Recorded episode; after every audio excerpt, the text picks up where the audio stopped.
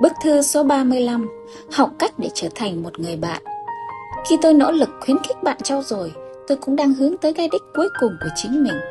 Tôi mong muốn có một người bạn đồng hành Nhưng điều đó chỉ thành hiện thực nếu bạn kiên định trên con đường hoàn thiện bản thân. Bởi nếu không, dù bạn yêu quý tôi cũng không thể là bạn của tôi. Ý ông là sao? Không lẽ có sự khác biệt giữa hai điều ấy? Thực ra, chúng tương đối khác nhau bạn bè thì luôn quý nhau, nhưng không phải ai quý mình cũng là bạn. Đó là lý do tại sao tình bạn luôn có ích, còn tình yêu đôi khi thậm chí có hại. Dù sao đi nữa, bạn hãy phấn đấu, học cách yêu cho đúng. Vậy nên, vì tôi, bạn hãy khẩn trương hơn nữa. Nếu không, sự rèn luyện của bạn sẽ chỉ dành cho người khác.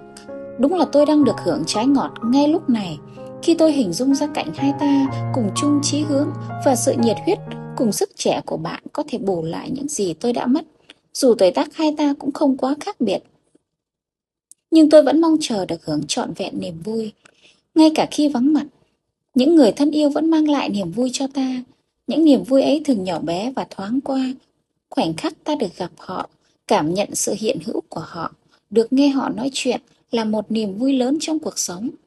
Đặc biệt hơn là khi ta không chỉ thấy người thân yêu mà còn chứng kiến họ đạt được những điều mà ta mong cầu cho họ. Hãy trân trọng bản thân vì bạn là món quà vĩ đại đối với tôi và để hành trình của bạn khó khăn hơn, hãy nhớ bạn là chỉ là người trần, còn tôi cũng đã già rồi.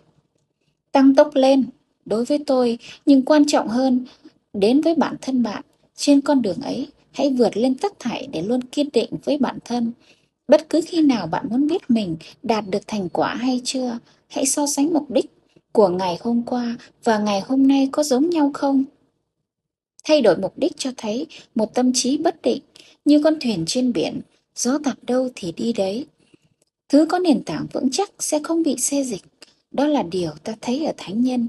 Và ở một mức độ nào đó, với những người đang phấn đấu đạt đến sự thông tuệ, đâu là sự khác biệt. Tâm trí của một con người đang còn rèn luyện, vẫn lay động, lúc lên lúc xuống. Chỉ là nó không thay đổi vị trí mà thôi. Còn thánh nhân thì tĩnh lặng tuyệt đối, không suy chuyển. Kính thư